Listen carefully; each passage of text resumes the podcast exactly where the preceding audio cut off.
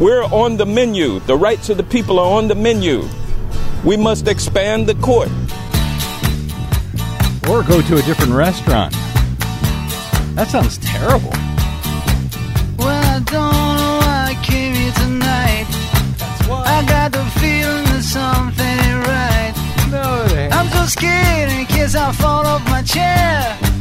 And I'm wondering how I'll get down the stairs. Clowns to the left of me, jokers to the right. Here I am, stuck in the middle with you. I am from Pacifica Radio in Los Angeles. This is the Bradcast as heard on KPFK 90.7 FM in LA. Also in California in Red Bluff and Redding on KFOI, Round Mountains KKRN, and Eureka's KGOE. In Oregon on the Central Coast on KYAQ, Cottage Grove's KSO, Eugene's KEPW.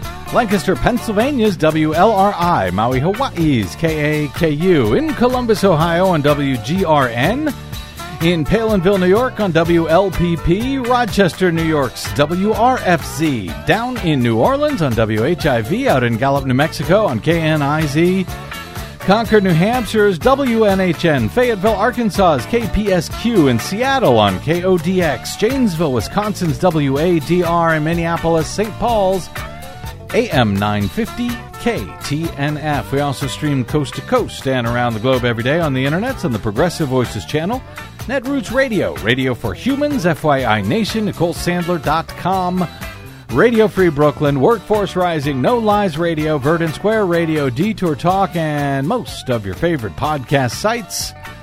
Blanketing Planet Earth five days a week. I'm Brad Friedman, your friendly, investigative blogger, journalist, troublemaker, muckraker, and all around swell fellow, says me from BradBlog.com. Thank you very much for joining us for another thrilling edition of the Bradcast. Uh, glad to have you all here. And uh, okay, we will be joined shortly by one of my favorite members of Congress, actually, with a uh, who has a bill to yes expand the size of the U.S. Supreme Court. And not a moment too soon. In fact, he's had this bill for about a year, and uh, are Democrats in Congress, other than him and a few others, paying attention? We will find out because he has that bill and several others for some much needed reforms for the United States Supreme Court. So, court reform might be on the menu. That would be nice, wouldn't it? Hi, Yeah, Des. hi. That's our uh, delightful producer, Desi Doyen. Okay, quickly, uh, first, before we speak with the Congressman, uh, voters are heading to the polls on Thursday. Yes, Thursday in the volunteer state. That would be the great state of Tennessee, where apparently they really, really don't want voters to turn out for primary elections. Uh, it is bad enough that most of the country tends to vote on Tuesdays, which is a work day for most people. But in Tennessee, they're voting on Thursday. Really? Why Thursday? Well, if you don't want people to notice there's an election, running it on a Thursday is a really nice way to do it. True. And we know that they do hate their voters in Tennessee because years ago, when the state legislature had a Democratic majority, they adopted legislation to move the entire state to hand marked paper ballots, as most of the state at the time was uh, forcing voters to use 100% unverifiable touchscreen voting systems. But in that same year, I think it was 2008, with a blue wave election uh, that brought Barack Obama to office and a lot of Democrats to the U.S. House and Senate, and it shifted a number of state legislatures from red to blue. Well, that year, Tennessee, for some reason, with their 100% unverifiable touchscreen voting systems, was the only state to see its state legislature go from blue to red for some reason. Don't know why. I guess that's how the voters voted. I guess. Who knows? They have uh, unverifiable voting systems there, so we just have to presume that was the case. And then when the Republicans took over control, they quickly worked to reverse the paper ballot mandate that had been adopted by Democrats.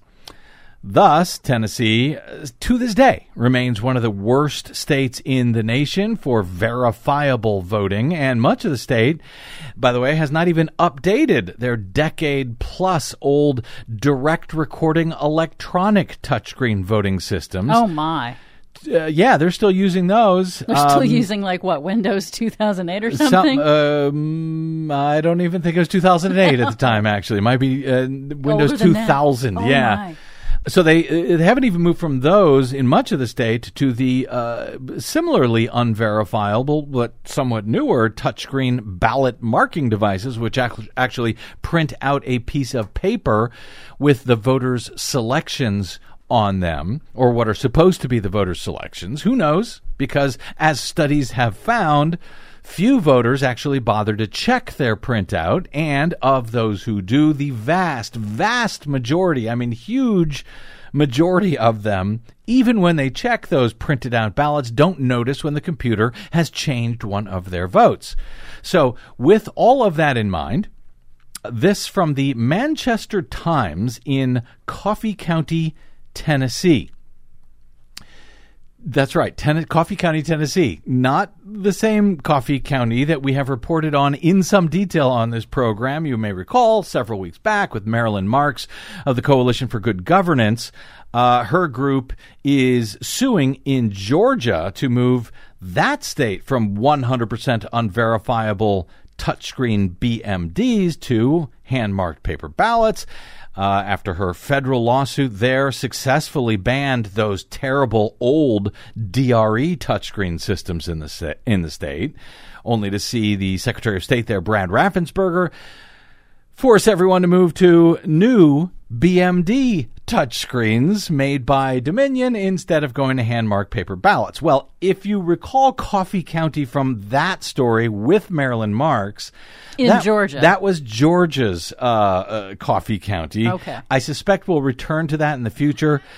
you think? Yeah, well, because there's still a cover up going on. The Board of uh, of Elections in Coffee County, Georgia, apparently allowed some right wing MAGA folks to come in secretly and make complete unlawful copies of the Dominion voting system software.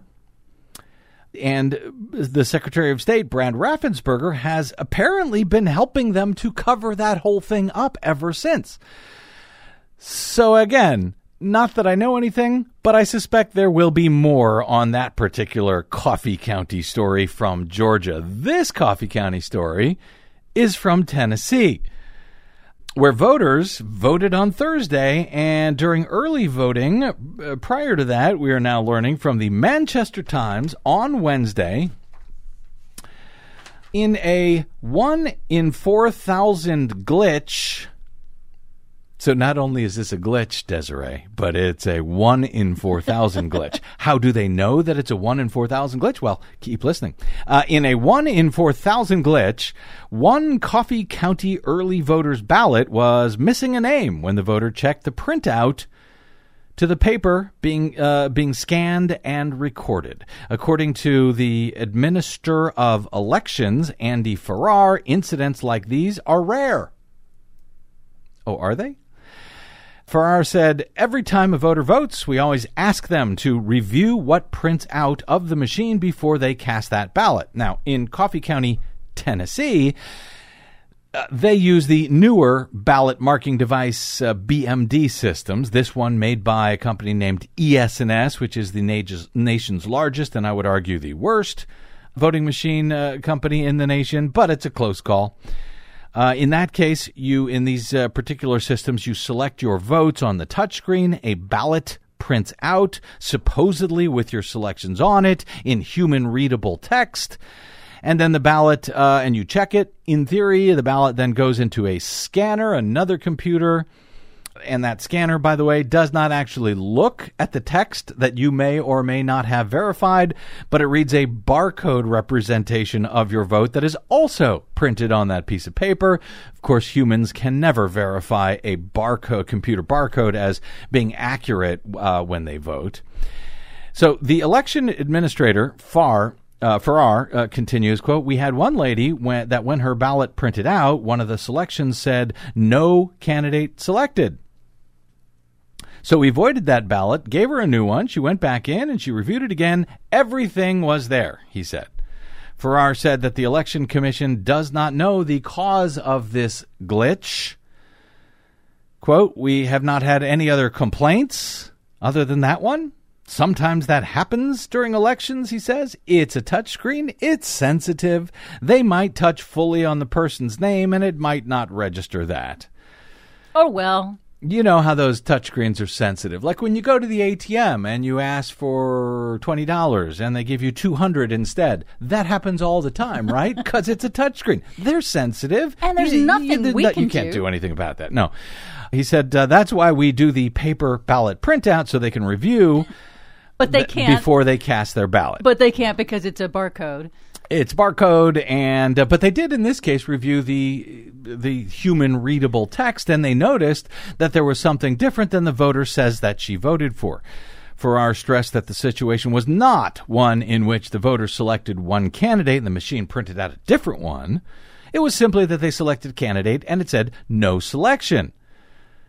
Uh, Farrar said 100% when that ballot prints out and during the review, just verify that every vote that the voter would like to cast is there. That's all you have to do. He says that's the only one I've uh, I've heard of out of 4,000 people voting during this election.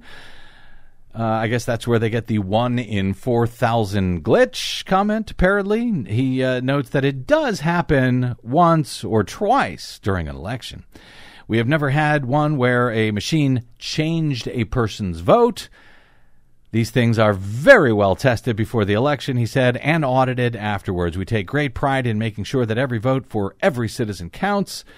And I'm sure that, you know, the election officials do take great pride in that, and they do try to make sure that every vote for every citizen counts. But if they were really concerned about that, they would insist uh, on giving voters a hand marked paper ballot for everyone at the polling place. Now, an expert uh, on these systems on a mailing li- email list that I'm on, uh, vote of you know voting system and cybersecurity experts and so forth, pointed out by definition it is not true when uh, Farrar said, "quote We have never had one where a machine changed a person's vote." Uh, fact, she writes, a voter selected someone on the ballot, and the ExpressVote, the E ES&S ExpressVote, changed that vote to nobody.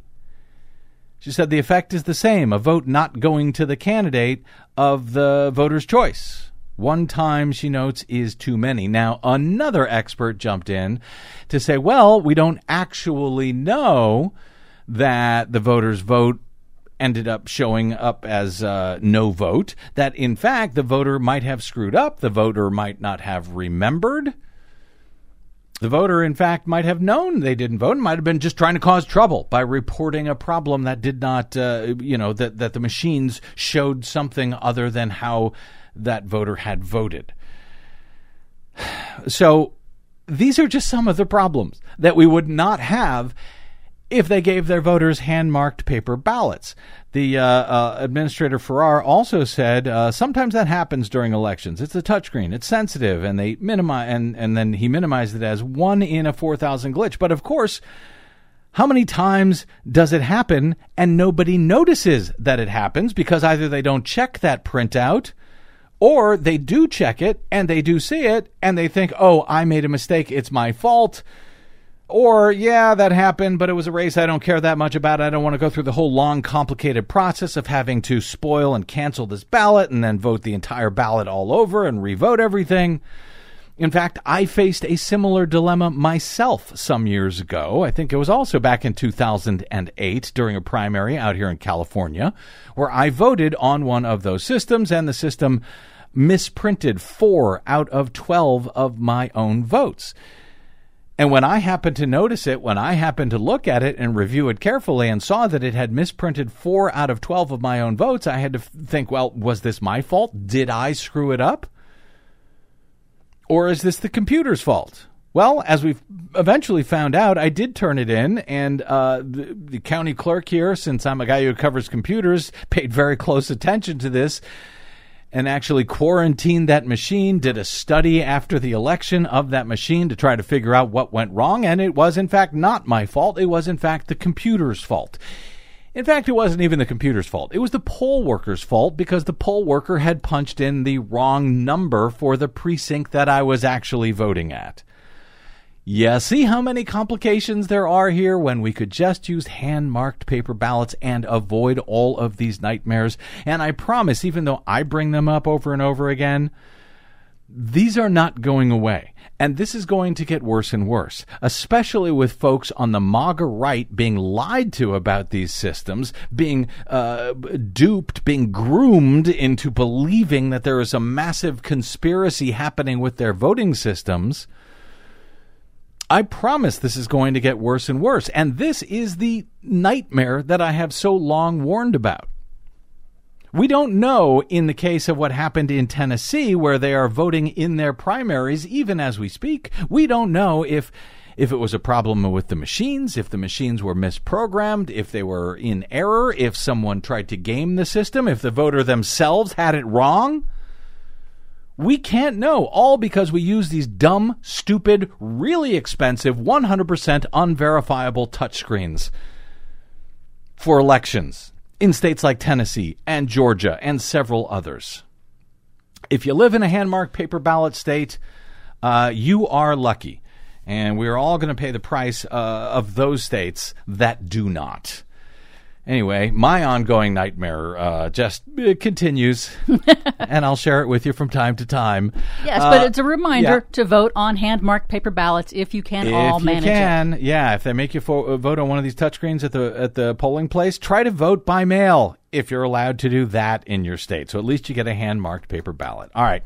From that nightmare to another one, a really big one: our corrupted, stolen, and packed U.S. Supreme Court. Georgia's Congressman. Hank Johnson, uh, chair of the Judiciary Committee's subcommittee on the courts, and his several bills trying to bring some long overdue and much needed reform to our stolen and packed Supreme Court so that we may someday somehow get back to some sanity in this uh, in this country, particularly in the federal judiciary. That's straight ahead. I'm Brad Friedman, and this is the Bradcast.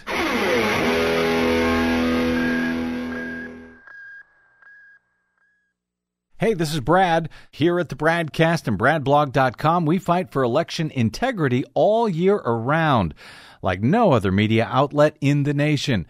But of course, we need your help to help us remain on your public airwaves and completely independent. Please help us continue that fight over your public airwaves by stopping by bradblog.com slash donate.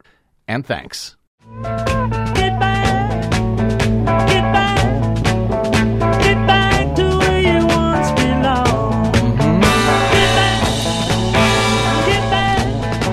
Think we have to move forward in order to get back to where, well, where the founders, I think, intended the Supreme Court to be. Welcome back to the Bradcast. Brad Friedman from BradBlog.com. The Republicans stole the Supreme Court's majority with Justice Amy Coney Barrett's confirmation completing their crime spree. Now, that, of course, sounds like something that I would say here in the Bradcast, but in fact, that was U.S. Senator Ed Markey of Massachusetts last year in April, calling for the expansion of the U.S. Supreme Court to include 13 justices instead of the current nine. Markey was announcing the introduction of a new bill that would do just that as introduced over in the House of Representatives by a number of co sponsors, including House Judiciary Committee Chair Jerry Nadler of New York and Georgia's Hank Johnson, chair of the Judiciary Subcommittee on Courts, Intellectual Property, and the Internet. Of all the damage Donald Trump did to our Constitution, Senator Markey continued at the time, this stands as one of his greatest travesties. Senate Republicans have politicized the Supreme Court, undermined its legitimacy, and threatened the rights of millions of Americans, especially people of color, women, and our immigrant communities. This legislation, Markey declared, would restore the court's balance and public standing and begin to repair the damage done to our judiciary and democracy. That measure, entitled the Judiciary Act of 2021, was introduced in April of last year. as a barely two page long bill with uh, this single simple paragraph reading, quote, Section 1 of Title 28 United States Code is amended by striking a Chief Justice of the United States and eight Associate Justices, and any six of whom shall constitute a quorum, and inserting instead, quote, a Chief Justice of the United States and 12 Associate Justices, any eight of whom shall constitute a quorum. That's it. That's pretty much the entire bill. Literally one paragraph. It is that simple. There are no other tricks, there are no other complications. The measure was supported at the time it was introduced by a bunch of legal advocacy groups, including the Alliance for Justice, our friends at Free Speech for People, our friends at Public Citizen, and Take Back the Court, which has been calling for the expansion of the High Court since 2018, not long after then Republican Senate Majority Leader Mitch McConnell unilaterally nuked the Senate filibuster in order to pack the court with the first of what would be three radical extremist activist appointees of then President Donald Trump with a simple majority vote in the Senate. Yes, the Supreme Court has already been packed. Now, more than a year later, the Supreme Court has wrapped up its first full term, packed with a newly emboldened activist 6 to 3 far right majority willing to legislate their political priorities from the bench. Their recent actions have represented nothing less than a judicial assault on decades, if not centuries, of court precedent, as I see it. By way of just a few recent examples, they ignored the text of the Second Amendment to overturn more than a century of states' rights to well regulate firearms. They all but ended decades of well established Miranda rights for those detained by law enforcement. They further eroded the separation of church and state. They reversed 50 years of constitutional privacy rights and reproductive freedoms to overturn Roe v. Wade. And they gutted the Environmental Protection Agency's decades long mandate to protect the environment. And they're just getting started. We spoke a week or two ago with Take Back the Court's executive director, Sarah Lipton Lubet, as the groups supporting the Judiciary Act of 2021 and its co sponsors in Congress held a press event outside the U.S. Capitol to once again rally for the passage of this simple common sense measure in the wake of the radical not conservative, but radical actions being taken by the High Court's packed, stolen, and now emboldened right wing majority. Georgia's Hank Johnson and others spoke at the event, with the congressman from Georgia citing the unmistakable warnings being augured by the court's recent rulings at the end of this year's term in June. There are alarm bells that are clanging. If you listen carefully, you should be able to hear them. They herald a Supreme Court that is at crisis with itself and with our democracy. It is a Supreme Court where basic freedoms are under assault. You can see that we're in trouble on the United States Supreme Court for the next generation. And with a session that we just came out of, their first session together, with the decimation to the rights of people that they have inflicted upon us, we don't have a generation to wait to reform the court. We're on the menu. The rights of the people are on the menu. And these justices will be here for a long time. We can't vote them out. And so, what do we have to do? We must expand the court. We're on the menu. Recalling, at least for me, that famous Twilight Zone episode where a book written by aliens from another planet titled To Serve Man turned out to be a cookbook. Clearly, this nation's founders did not write our Constitution with the same aim in mind. At least I don't think they did, anyway. Joining us now is Congressman Hank Johnson of Georgia's 4th Congressional District, who has also, within the past week, introduced yet another bill for Supreme Court reform that would place term limits on sitting justices. Congressman, I think we haven't spoken since uh, mid 2020 or so, though it's been a pretty slow news year or two since then anyway. Welcome back to the Bradcast, sir. Yeah, it's been pretty slow, Brad. so that's why I decided to get to work and uh, try to bring some reforms to our court system, starting with the United States Supreme Court itself. But I tell you, Yeah. uh, thinking about the old uh, Twilight Zone episodes Uh-huh. and how there was uh, irony Yeah. uh, that was uh, implanted into those uh, into those stories, and they would leave you with a with a, a smile, but also some concern. Uh, I guess we're in times now where there, there are no smiles. It's just uh, straight out concern Yeah. and alarm about where we're headed as a as a country. Yeah, which is why I'm so uh, appreciative that you have been trying anyway to sound the alarm bell. Uh, before we talk about the uh, judicial uh, judicial act and uh, you know its progress or arguably lack thereof because it was introduced over a year ago. Let me just be clear here, Congressman. Is there any obstacle at all in the U.S. Constitution, any restrictions at all on what Congress could do on its own with simple legislation?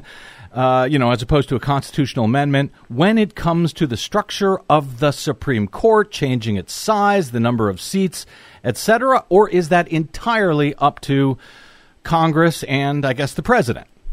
there's no constitutional impediment to Congress even taking away or granting more jurisdiction to the United United States Supreme Court, so we can decide actually the types of cases that the Supreme Court is authorized to uh, hear and decide.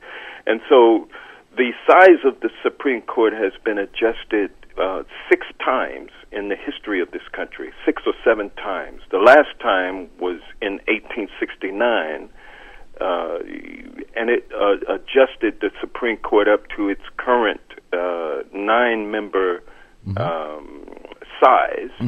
But uh, there is nothing that would stop the legislative branch in the Constitution from taking the Supreme Court down to one person or elevating it up to 35 people, for instance. Uh, so 13 is the number that uh, Senator Markey and I arrived at when we introduced uh, the Judiciary Act of 2021.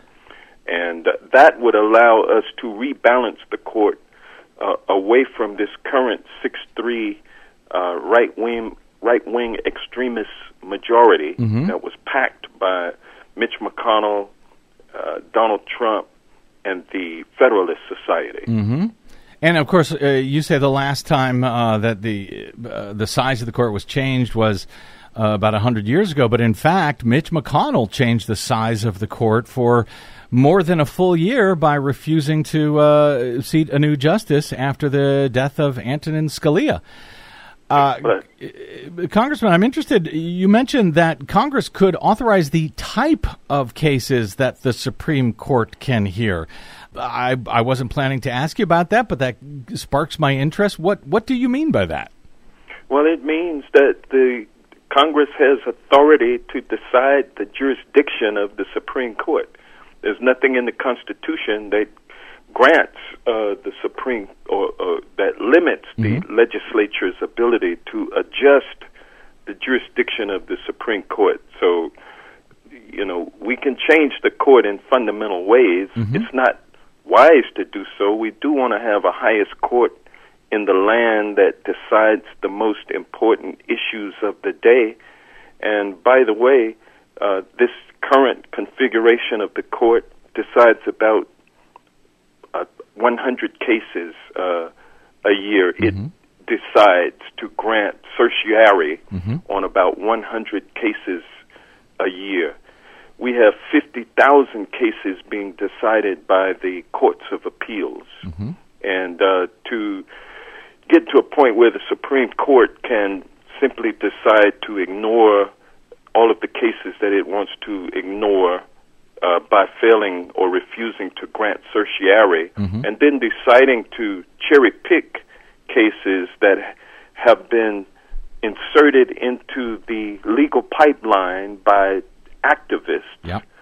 who are intent on getting their way in the United States State Supreme Court, and these are the same activists that have these Supreme Court justices traveling to uh, locations, uh, exotic locations sometimes, always opulent uh, locations, to be uh, wined and dined and housed in uh, five star hotels to to deliver a speech to the assembled audience who happen to be stakeholders in one position or the other that Yep. they want to assert into the court and have the court decide it their way. Um, this is this is the system that we have now, with the court being able to select a few cases in in the pipeline for that pipeline to be packed with issues that are ripe for these right wing justices who've been carefully indoctrinated during their law school years in Federalist society, free market thinking. Uh, they have gotten the jobs uh, with the law firms and with the prosecutors' offices that put them on a track to be nominated by a Republican uh, to a judgeship, and they preside over the judgeship, and then they get elevated to the United States Supreme Court after being recommended by the federal by the same Federalist Society that indoctrinated them from law school all the way and uh, and secured the job for them. And so these justices are primed to rule uh, in favor of the right wing capitalist, free market capitalist interest that put them uh, in the pipeline. So it's it's a corrupt system that we have at this point, and Congress definitely is in in position to do something about it. It is a corrupt racket, and I think you explain it well, Congressman. And I know there's uh, another bill that is moving forward called the SCOTUS Ethics Recusal and Transparency Bill that may help a bit in that in that regard. But uh, I, I'm wondering, does this uh, this expansion bill? Because to me, this seems to be the most immediate concern. You know, by way of of my own transparency here, I see expansion as the only way out of this mess that I think we're in that's going to get worse, particularly with Moore v. Harper uh, to be heard in October, where that could basically uh, overturn everything that we know about election laws, i- including allowing gerrymandered state legislatures to simply name whoever they want as presidential electors, never mind how the voters voted. But it has been a year, more than a year, since you and your colleagues in the House and, and a bunch of these uh, legal advocacy groups first introduced the simple one page Judiciary Act to expand the court from 9 to 13. Has it made any progress since then, working through what is a democratically controlled House uh, or Senate? If not, What's the holdup, Congressman? Uh, you know, particularly since the Democrats, your party, could lose the the majority in the House after this November's midterms. Well, I think that there's still a lot of work to be done to educate uh, my colleagues about the power that we have and the need for us to use the power that we have to unpack the court and put it back into a posture where it is accountable to the the people of this country. Right now, our court is unaccountable. They don't even see fit to hold themselves to a code of conduct. All of the other judges, uh, federal judges, and state and local judges are bound by codes of conduct, but the United States Supreme Court is unique in failing and refusing to apply one to its own members, and so therefore we get to a point where we have a ethically bankrupt uh, Justice Clarence Thomas Yep. uh, sitting on the bench, sharing his duties with his lovely wife, uh, Ginni. Uh, we have to educate uh, the people, and we have to educate our colleagues about the need for reform of the judicial branch.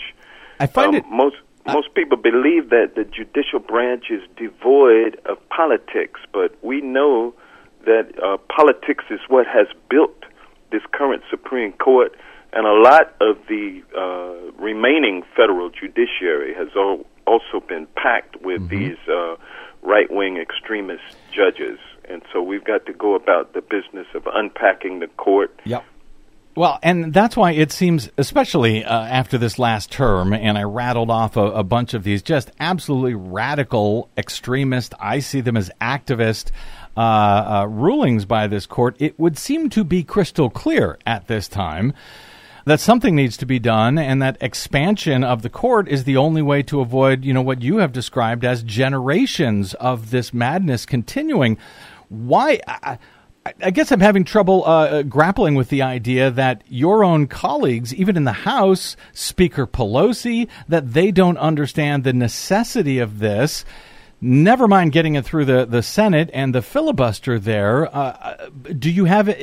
Shall I presume the reason Speaker Pelosi has not allowed this to come up for a vote, this one simple paragraph to expand the court, because she does not believe there will be enough support even from Democrats right now for this uh, expansion?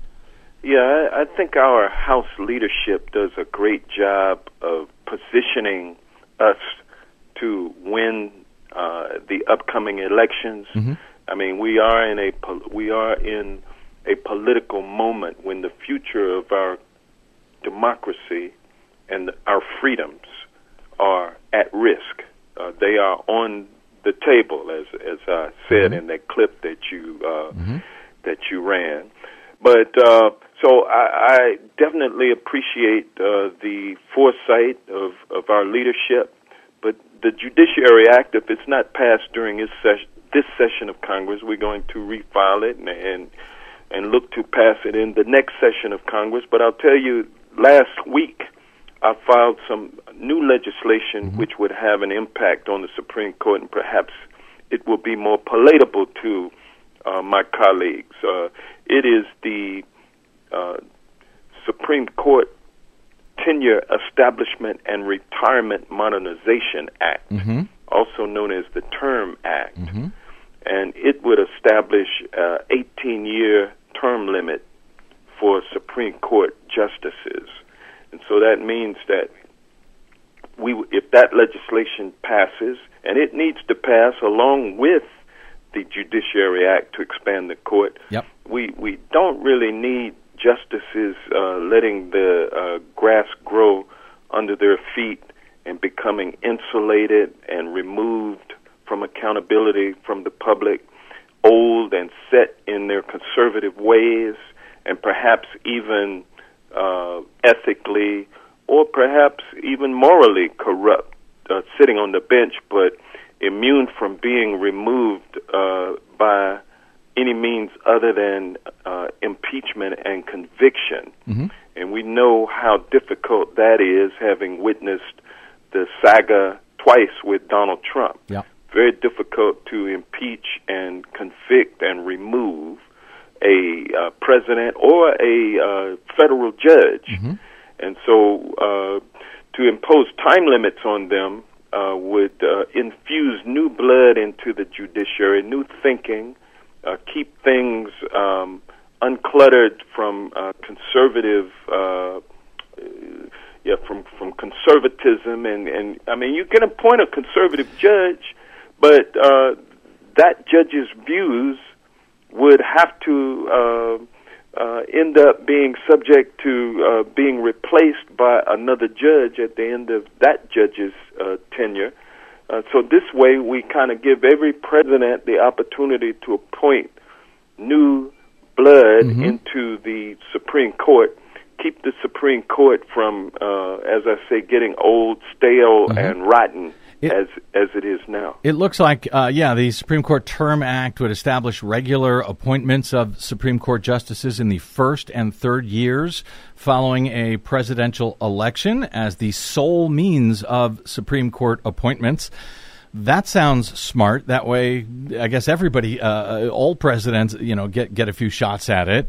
Does that mean? Would that mean if it passed? Let's say we got lucky and it all went through in the next month or two.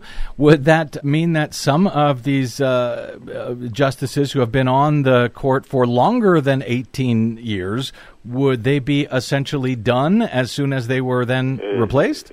Exactly. Starting with uh, yours truly, uh, the Honorable Clarence Thomas. Yes. Let me ask you about him in the short time that I have left here. Uh, you know, and you, you referred to this in recent months. A lot of, uh, we've heard a lot about direct involvement of activist Justice Clarence Thomas's activist wife Ginni into Donald Trump's efforts to steal the 2020 election. And aside from uh, years of what I see as the uh, Thomas's documented corruption on all sorts of things, and his obvious failure to recuse himself from cases involving Trump's election attempted election theft and, and his presidential papers, which might have included documents from Thomas's own wife. Is there anything that prevents, Congressman, that prevents the Judiciary Committee or your own subcommittee on the courts from calling in Justice Thomas or his wife Ginni to offer under oath testimony about all of this? I tell you, if Hank Johnson was the uh, top leader in the House, he would certainly um, be looking at the landscape. He would understand that the January 6th committee is doing its work. It has a um, a, a um, confirmed ultra Republican on the January 6th committee who's doing an awesome job, by the way, Yeah. Liz Cheney. Yeah. And um, Hank Johnson, if he were leading the House, he would recognize that that January 6th committee has a lot of uh, jurisdiction and power and is getting to the bottom of what happened on January 6th and before uh, the and the run up to January 6th. He would understand that Liz Cheney is probably in love with uh, Justice uh, Thomas, Thomas. and this right wing majority Yeah. on the Supreme Court and doesn't want to see anything happen to it. And so I would want my I would want my chair of the January 6th committee to be able to work with the Republican counterpart Liz Cheney so that they could get to the bottom of January 6th and I wouldn't want anything like hearings in someone's subcommittee in the judiciary committee mm. to detract from my ability to get to the truth of what happened on January 6th and the run up to it, which implicates um, uh, Justice Thomas and his lovely wife. And they, and we know that uh, Liz Cheney has said that I want to hear from her. Uh huh.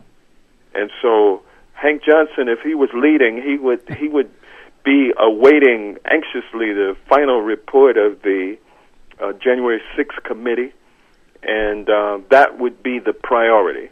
And and then would you be able to ask Hank Johnson uh, after that report came out? Would you be able to remind him that he does lead the chairs the subcommittee on courts and ask him, is there anything after that January 6th uh, that would prevent him? From calling in a sitting Supreme Court justice and asking for testimony under oath. There's no separation of powers issues there or anything like that, is there? I tell you, if if if I'm the speaker, and I know Hank Johnson and how intent he is Uh-huh. at asserting the jurisdiction of his subcommittee, Uh-huh. I would know that his um, his um, willingness to delve deeply, as deeply as he could, into all of these matters is, is I mean, is, is unrefuted. We know that, but yet I might have some other considerations that I might, some other priorities that I might put in front of him, and I may not allow the Judiciary Committee to uh, go into that. It just depends. And so, what I'm trying to tell you is the way that Congress works and the way that uh, that the Judiciary Committee, as well as all other committees and their subcommittees, work. There is a. It's like a symphony that someone has put together, and you have a conductor, and everybody is going to play their part, and the conductor conducts the orchestra. And if you're not playing the right tune, everything sounds off. So, All right. you know, that's kind of uh, even though you may not like the music, the the piece that you have been assigned to play, you've got to play that uh, piece and play it well.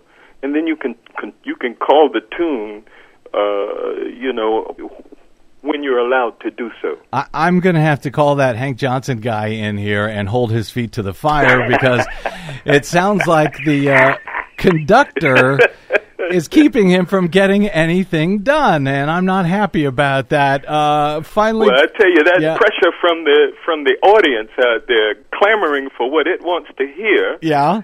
Uh, has a lot of bearing on what the conductor decides he or she wants to Well, play. Well, that was exactly my final question. Uh, what can voters do to help rebalance the court, to help push all of this forward? Uh, Hank Johnson is t- putting out all of this terrific legislation. What does he need from we the people to help it along, please? Well, the, we need the people to get out and vote in November and vote for Democrats. Democrats are putting people over politics, whereas our Republican colleagues are putting politics over people. You, you saw that with the Senate vote on the burn pit legislation mm-hmm. last week, which mm-hmm. finally passed this week. But they pl- they put politics over people. We're putting people over politics. That's why we are about good paying jobs. We're about making our communities safe for people to live in. And and we are about preserving and protecting our democracy and freedom for all, whereas our Republican friends are busily uh, taking away basic freedoms that we enjoy. They're doing it through legis- They're doing it through their calls for a 50-state ban on abortion. If you elect them in November, they've already had their courts to take away a woman's reproductive freedom. That's what the Republicans are about. They're trying to take away our freedoms. This MAGA Republican Party of today uh, we've got to make sure that they do not claim ownership of the House of Representatives or the Senate. So we got to hold the House, and we need to hold the Senate and add at least two seats to the Senate so that we can overcome and finally get rid of this archaic racist filibuster that keeps uh, legislation like voting rights from being able to pass. So we've got to go to the polls and elect Democrats in November, and then that puts us in a posture moving forward that we can have our we can have a president who will sign our legislation, and we'll continue to push for reform on the Supreme Court. We can't get rid of the judge the, the justices except through impeachment. And so we've got to do something to reform the courts. And the first thing is to expand the United States Supreme Court.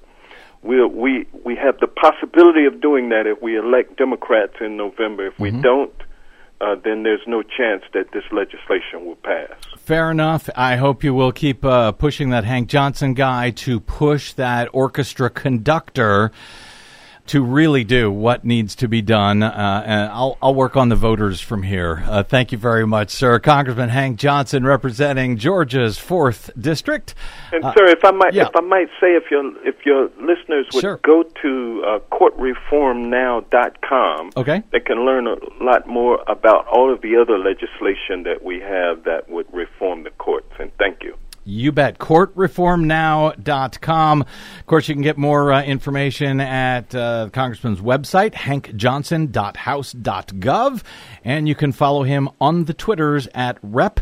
Hank Johnson. Congressman, always a pleasure speaking with you, my friend. Let's let's do it again more often. I look forward to it, and thank you for having me. You bet. Thank you, sir. Thank you. Boy, I really hope he gets in touch with that Hank Johnson. Yes, I do too. Yeah. Uh, I, so I, I think to uh, make sense of that is, as I heard that, Des, Yeah. uh, he's saying, yeah, if it was up to him, he would absolutely call in Clarence Thomas, call him on the carpet, but that there are other people, the orchestra leader, if you will. Don't know if that's uh, Jerry Nadler heading up the uh, uh, the Judici- Judiciary Committee. Or Nancy Pelosi, Uh, or the Speaker Nancy of the House, Pelosi, or- the Speaker or- of the House, Yes, what exactly. I but but I what what struck me was when he said clamor from the audience can influence the conductor. So where we are today. That I think speaks a lot as to what can be done today to make this move forward. You trying to say start clamoring, people? Start clamoring and vote. Vote like you mean it. There's your clamor. That's your best.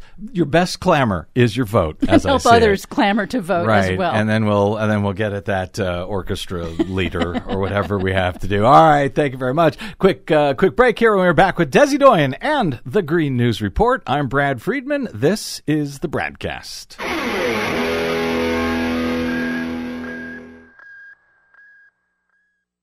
The Bradcast and the Green News Report are 100% independent, 100% listener supported. But we can't do it alone. We need you. Please help us bring real facts to listeners at independent stations around the nation. Please drop by bradblog.com slash donate. That's bradblog.com slash donate. And thanks.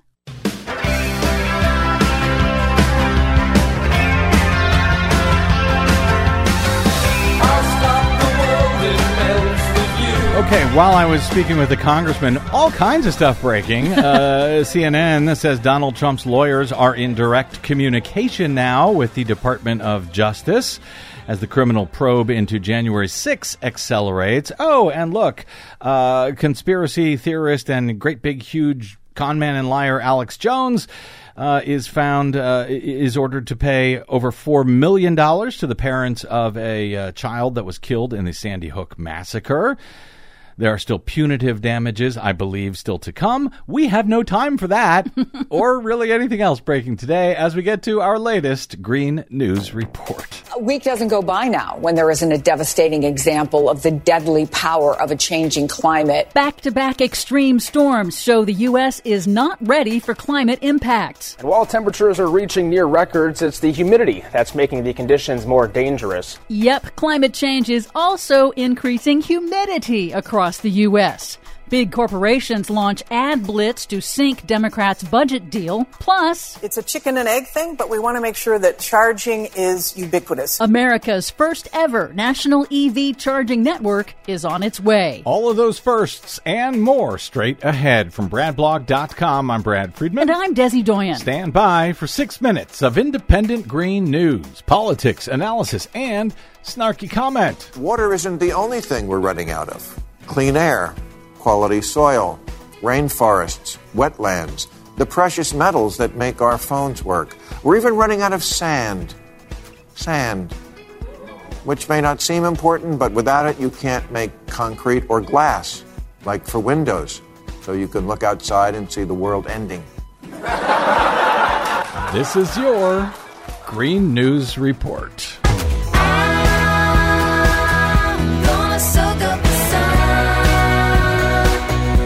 Okay, Desi Doyen, there's a lot of anxiety and concern on the Democratic side of the aisle in the U.S. Senate over this massive climate bill as we wait to find out if Kyrsten Sinema will come along with the rest of her party. Yes, and big corporations are making their voices heard. They and their lobbying groups are spending big on a last ditch effort to stop the bill. The National Association of Manufacturers, the U.S. Chamber of Commerce, and the Koch network of dark money groups have launched a barrage of digital and TV ads in Arizona urging Democratic Senator Kyrsten Sinema to kill or at least significantly maim the last chance climate bill. Yep.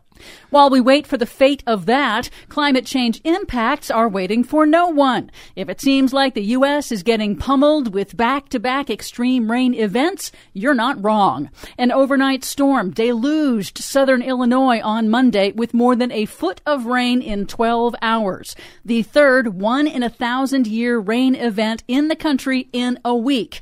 It was part of the same stalled weather system that produced unprecedented rain and deadly flooding in St. Louis and eastern Kentucky. So it's not so much one in a thousand years, but three in the past week. Exactly. Studies confirm that man made climate change has increased the frequency and the intensity of rainfall in the U.S. since the 1950s. Other studies predict that extreme rainfall and flooding will get worse in coming decades if governments fail to cut greenhouse gas emissions that cause climate change. Emerging data increasingly links stalled, persistent weather systems, both heat and rain, to warming in the Arctic, which may be slowing the jet stream that steers weather systems across the U.S.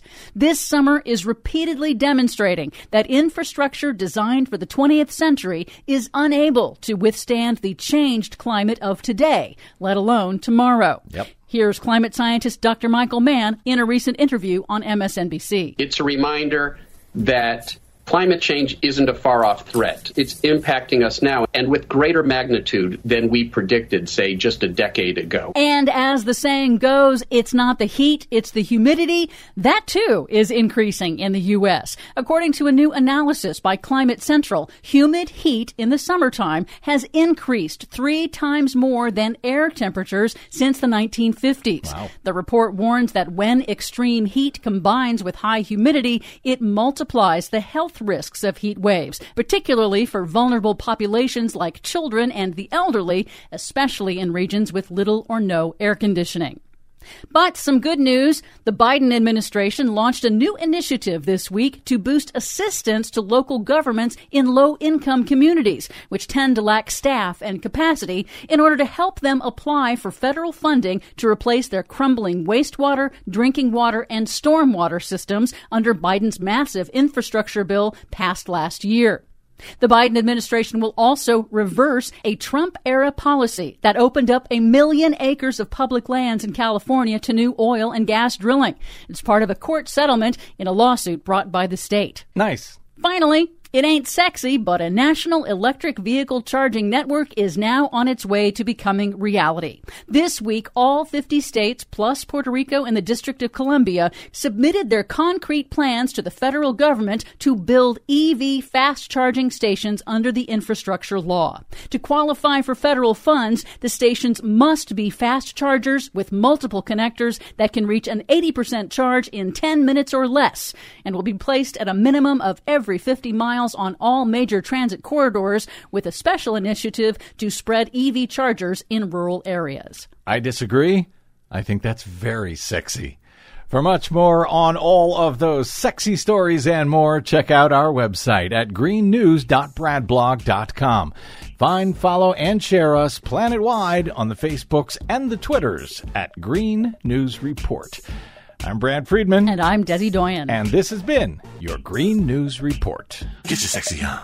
I'm bringing sexy back. Get your sexy on. Yeah. Get your sexy on. Get your sexy on. We're going to your make sexy EVs sexy, man. Yeah, they are. We're bringing sexy back. Thank you very much to our producer, Desi Doyen, to my guest today, the delightful Congressman Hank Johnson of Georgia's 4th District, and to all of you for spending a portion of your day or night with us. If you missed any portion of today's program, you can download it anytime for free at bradblog.com. That is made possible, no paywall. That is made possible by those of you kind enough to stop by bradblog.com slash donate to help support our work so we can keep doing what we try to do every day over your public airwaves, sexy or not.